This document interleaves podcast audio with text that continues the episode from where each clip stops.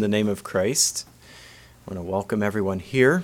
And I agree with Matt that after, for us, it was a couple Sundays being away from you, it is good to be back with you.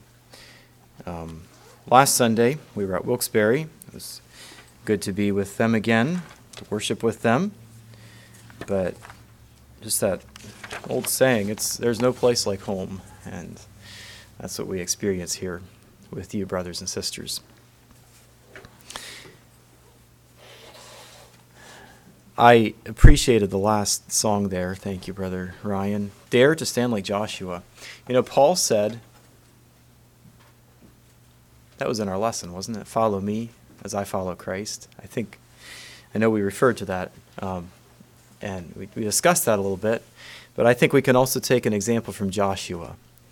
How he he told the people, you choose who you're going to serve. You're going to have to make that choice. But he said, As for me and my house, we will serve the Lord. And I trust that, may I look to you as heads of households, that you have made that choice for your house, that no matter what, you will lead your family in the ways of the Lord. And then I was just thinking further that that is our commitment as a church. As for our body here, we will serve the Lord. Uh, our Sunday school lesson was Maintaining a Faithful Church, I think it was the title. And this morning, I want to look again at another message, thinking of deception, um, thinking of new philosophies that come along, and how I think we can be taken and, and deceived by, by some of these new philosophies that come. And I was just thinking of the word philosophy. I was looking in the the dictionary to try to um, give a, a, definition of what the word philosophy means, and uh, I'm just going to read the definition that I came up with here there in the dictionary, which I just kept looking at and looking at and working on for myself. Uh, it was the second definition. A was the pursuit of wisdom, and B, a search for a general understanding of values and reality by chiefly speculative rather than observational means. And um, I don't know if you all grabbed hold of that, what I read there. Um, it's okay if you didn't, because I'm not going to read it again, because I'm still kind of grappling with that one. But I just, I put my own words here human attempts at wisdom through the lens of humanity. I don't know if that's a fair enough um, definition for, for my small mind. But as we think of new philosophies, I want to bring out at the onset in Ecclesiastes, the writer said that there is no new thing under the sun these new philosophies that come around have just simply come around again, maybe in a little different way, maybe not so different. I invite your attention to begin here to Acts chapter 17.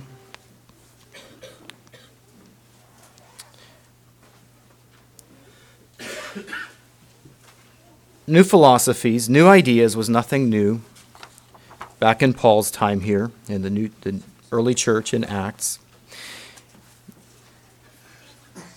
Act, uh, Paul was here in Athens, and we have that account of how Paul stood on uh, in, in the midst of Mars Hills, and he referred to their altar with the inscription to the unknown God.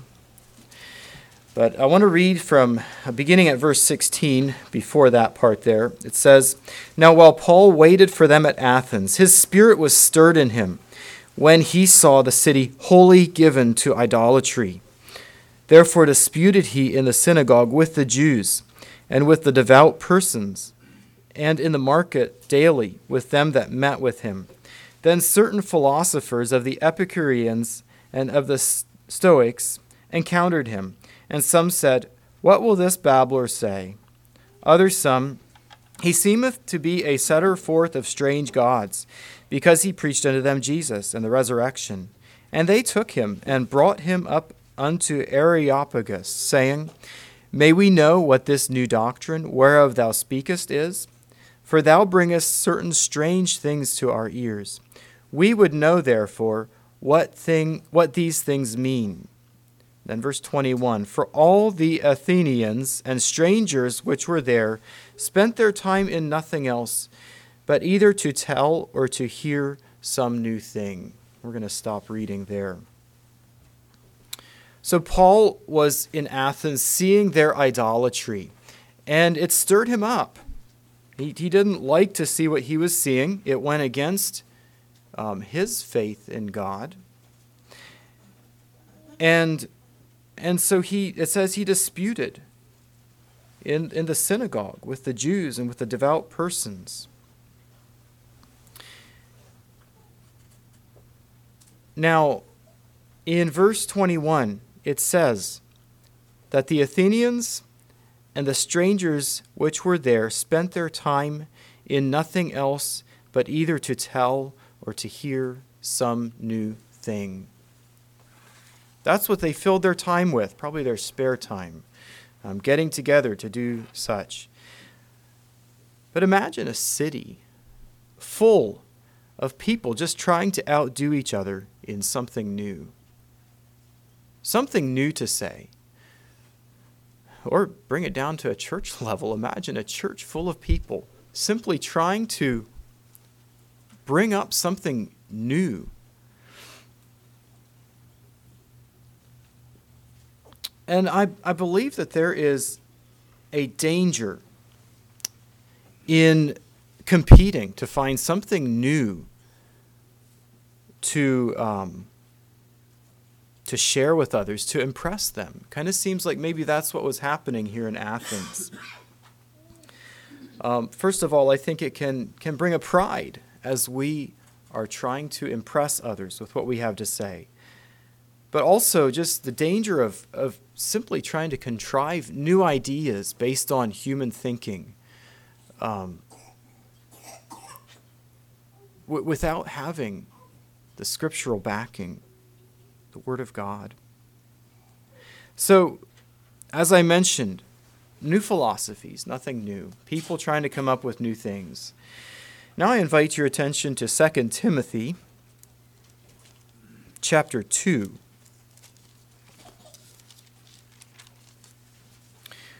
2 Timothy 2, beginning at verse 14, says, Of these things put them in remembrance, charging them before the Lord that they strive not about words to no profit, but to the subverting of the hearers. Study to show thyself approved unto God, a workman that needeth not to be ashamed, rightly dividing the word of truth. But shun profane and vain babblings for they will increase unto more ungodliness. And their word will eat as doth a canker, of whom is Hymenaeus and Philetus, who concerning the truth have erred, saying that the resurrection is past already, and overthrow the faith of some. Nevertheless, the foundation of God standeth sure, having this seal The Lord knoweth them that are his, and let every one that nameth the name of Christ depart from iniquity. Believe this is Paul writing, and here again he talks about profane and vain babblings, or empty talk, or empty chatter, you might say. And he refers here to, to two men, uh, the men Hymenaeus and Philetus. And Hymenaeus is possibly the one that was referred to in 1 Timothy 1.20, who, along with another man, had been, uh, Paul uses the words, had been delivered over to Satan. And somehow these men got onto some unscriptural ideas. It says here, saying that the resurrection is past already, and overthrowing the faith of some. Verse 16 uses the word babblings uh, or yeah, I mentioned about babblings there, but shun, it says, shun or separate from profane and vain babblings. And I had to wonder where did these men, Hymenaeus and Philetus, where did they get their new and untrue ideas? Um, suggestion was given that possibly from the, the Judaizers were, were possibly giving some unsound um, thinking, ideas. Um, I'm not sure if it was right here in this section. it was maybe elsewhere that we're looking at. Uh, but possibly the Judaizers were influencing them in some wrong concepts. Uh, but it says here that these men were being eaten as a canker, or uh, I think that's referring to gangrene and to, to eating the dead flesh. But where do you and I have the dangers of getting philosophies that are, that are wrong and dangerous, these babblings? A few examples I had to think of. Uh, one is, is um, the, well, the radio or um, speakers that we hear on the radio or on podcasts or whatever it may be. And maybe there's a lot of truth, uh, but is there some unsound stuff that's coming through that will, in the long run, affect us? We need to be careful about those things. Uh, social media, or reading material, or just simply the daily associations, the people we rub shoulders with. I believe in our day and age, we are bombarded by voices of unsound doctrine, of philosophies that could lead us astray. And if we take to these unbiblical philosophies, they will take their toll on our spiritual life. Are there sources of vain philosophies or new ideas that you and I need to shun or to separate ourselves from? I, believe certainly there are. But are there areas that um, we are aware of where there are some unsound things coming through that we need to cut off? And I think we need to be honest with ourselves and willing to do that. in Colossians 2 1 through 10, I want to turn there now, but we have a valuable concept here. And I know the thought of unity has, has shown through a little bit here this morning. Um, concept for guarding against deceptive philosophies. Colossians 2, the first 10 verses. For I would that ye knew what great conflict I have for you, and for them at Laodicea, and for as many as have not seen my face in the flesh, that their hearts might be comforted, being knit together in love, and unto all riches of the full assurance of understanding, to the acknowledgement of the mystery of God and of the Father and of Christ, in whom are hid all the treasures of wisdom and knowledge. And this I say, lest any man should beguile you with enticing words. For though I be absent in the flesh, yet am I with you in the Spirit, joying and beholding your order and the steadfastness of your faith in Christ. As ye have therefore received Christ Jesus the Lord, so walk ye in him, rooted and built up in him, and established in the faith, as ye have been taught, abounding therein with thanksgiving. Beware lest any man spoil you through philosophy and vain deceit, after the tradition of men, after the rudiments of the world, and not after Christ. For in him dwelleth all the fullness of the Godhead bodily. And ye are complete in him, which is the head of all principality and power. In verse 4, he says, And this I say, lest any man should beguile you with enticing words. Now, this, what he's referring to, and this I say, uh, is referring to verse 2 earlier here, where he speaks of, of their hearts being comforted, being knit together in love. And unto all riches of the full assurance of understanding, to the acknowledgement of the mystery of God and of the Father and of Christ, being knit together in Christ. And that will bring to you and I a firmness of faith when we are experiencing unity in Christ as a brotherhood.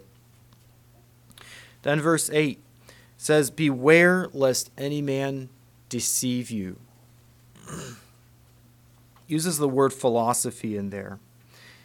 And as I looked into that word philosophy, there was the word, I'm not sure if I'm pronouncing this quite right, but sophistry, which Webster defined as a subtly deceptive reasoning or argumentation.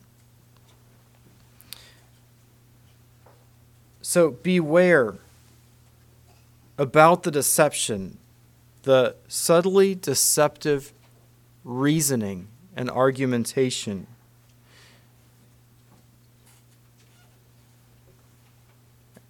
And as we are knit together in Christ, in unity, together we can beware of the vain philosophies. We need one another to warn and to be warned. We need one another to keep each other on track. And sometimes we may hear the, the thought that you believe what you want to believe, and I'll believe what I want to believe. Just, you know, kind of just make sure we're maybe a little more than just believing something. But I think we need to be careful about that attitude and that we're willing to discuss our differences and, and our concerns that we share for one another.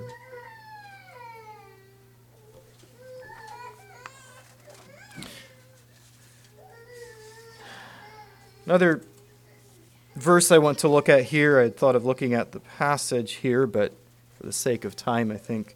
Uh, 1 Corinthians chapter 1, we'll look at verse 19.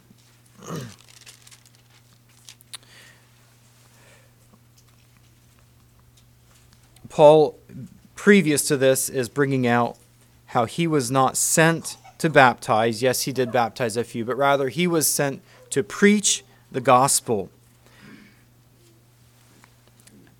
says in the end of verse 18, Unto us which are saved, it is the power of God. Verse 19, For it is written, I will destroy the wisdom of the wise, and will bring to nothing the understanding of the prudent. And then he goes on talking about um, the, the foolishness of preaching, how to, to those who are wise in this world, the preaching of the gospel is foolishness. Uh, but we preach Christ crucified, he says, unto them which are called both Jew and Greek. Those which are called both Jew and Greek, he says in verse 24, Christ, the power of God and the wisdom of God. And talks there then in verse 25, the foolishness of God is wiser than men, the weakness of God is stronger than men. But going back to verse 19 there, uh, it is said, I will destroy the wisdom of the wise. And you know how easy it is for us to get sidetracked from the simplicity and the truth of the gospel. Paul was called to preach the simplicity and the truth of the gospel, not the um, adding new concepts and theories and um, things that, that can get people sidetracked, but just simply Christ and Him crucified and risen again. This morning, in the remainder of the message, I want to bring up a few, in quotes, new philosophies that um, can affect us. Um, the first one I have here, you may say, hold on, wait a minute, this may not really apply to us, but I'm going to bring it up. Um, because I, I, yeah, well, um, it's the flat Earth theory. Um, so there are people who today believe that the earth is flat. Okay? Um, I, I hope none of us here do. But um, in the past couple of years, I did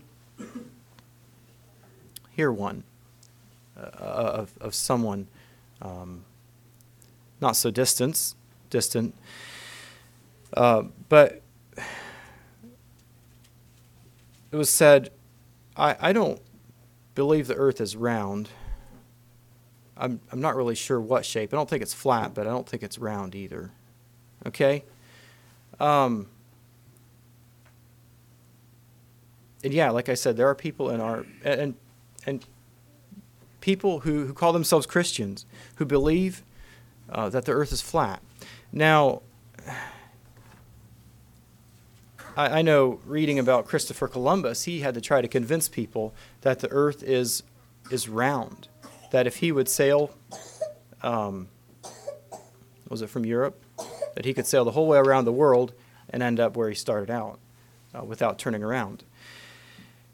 So, um, I don't think he proved that, but I think Magellan did on his voyage. Um, at least, maybe he didn't make it around, but uh, his voyage was the first to make it around the earth. And looking in the Bible, to go to the Bible and, and say that the earth is round, um, there were a couple verses that I, I came up with that could speak to that. In, in Isaiah chapter 40, verse 22, it talks about sitting upon the circle of the earth. And I couldn't quite lay a, a, a finger on exactly, uh, maybe some of you understand that verse a little more. Is that speaking of the globular shape of the earth? But I think as we look at science and what men understand today about science, so many years ago, and this was way before Christopher Columbus's time, they understood as you stand on the shore of the ocean and you look out, you know, if water is flat, right? But as you look out across the ocean, you see the curve of the earth looking out towards the horizon. And I don't think it matters which direction you look um, from land that you're going to see that curve of the earth, that it is sloping away, has that globular um, shape. Also, uh, thinking of the consistency of the rising and setting of the sun, and how, in, in relation to the rotation of the earth and the, the time that there is light on certain parts of the earth and the consistency there. And another thing that was just um, brought to my attention just yesterday, I think it was, was the shadow of the earth on the moon. Shows that the earth is round.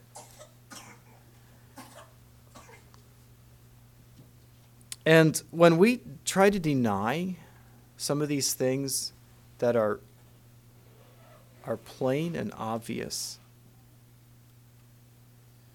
what else are we going to deny? It's important that we reject unsound philosophies.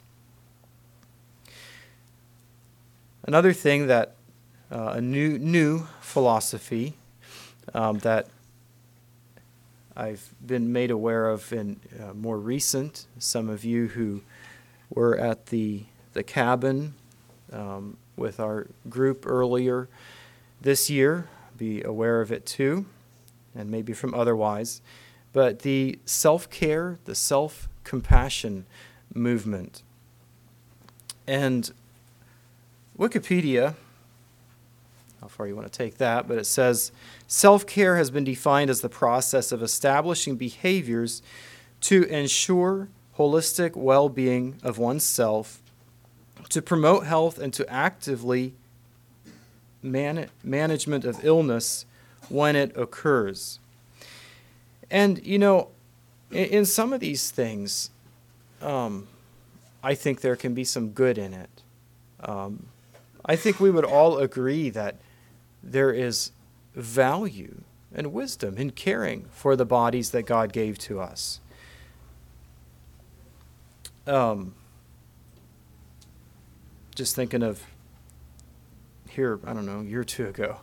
Uh, my children were out. My children and I were out riding bike and um, met a man. I didn't really know him well, and met him a time or so. Um, and he was out walking, and yeah, I just said he's out walking helps his his uh, blood pressure. I think it was helps to control that. I don't think there's anything wrong with that. But I think currently there is an overemphasis on self care, on caring um, it, in a, to a point that it becomes a selfishness. The idea is to care for yourself so you can effectively serve others. And, you know, maybe there can be some truth to that. And yet, to what extent will we go to care so much for these bodies, which are going to wear out in time, no matter how much we care for them, um, and maybe selfishly doing it and missing some of the opportunities to care for others that we could. Jesus said in Matthew 11 28, Come unto me, all ye that labor and are heavy laden, and I will give you rest. You know, as we come to Jesus, as we allow Him and His work, His care for us, for our souls, and serving Him, He will care for us and give us the needed rest and attention that we need. Another point I have here, which could go so big, um, and I'm not going to, um, I guess I'd say there are many philosophies under this that um, many of us can relate to as parents, but is in child training. There are many philosophies that go along with child training. Some years ago, we were told of a, a young couple who had a young child who was not responding to the biblical form of discipline uh, of, of using the rod, of spanking. They used it and it didn't work. And so they were trying to find other ways to work with their child's misbehavior.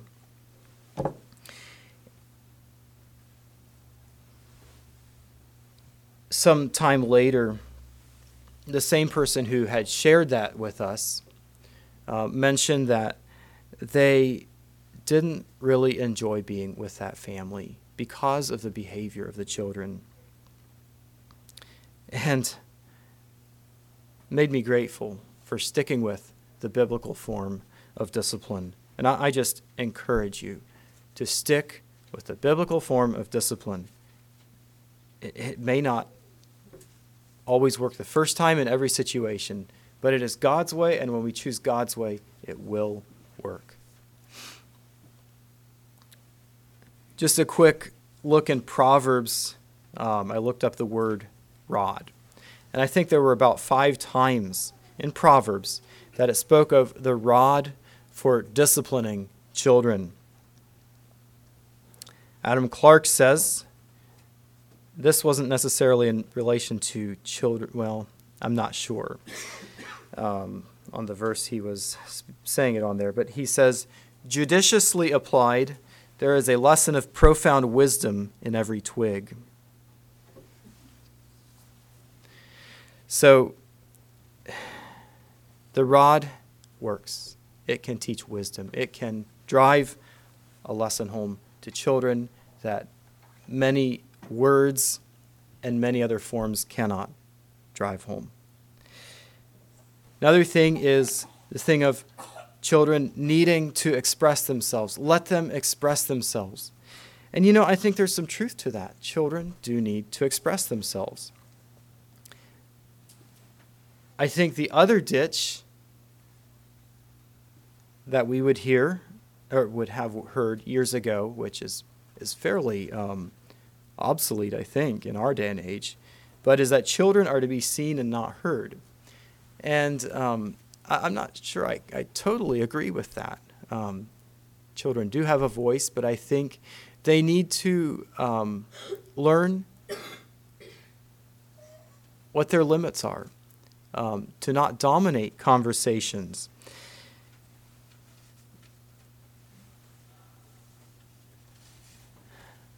Another thing that um, we hear, and I, I recognize I am in the younger stages as a parent, many of us are in the younger stages, but is the mentality that we can't force them to do anything. And while again, there may be some truth to that, you know, ultimately, each child will grow up and will have their decisions, their choices to make. We cannot put them into a mold that will say they will turn out and make the choices that they should choose. But I do believe that we can say in our home, in our family, this is the choices we have made. This is how our family will operate. And I believe that that is a part of, of parents leading their home and training their children.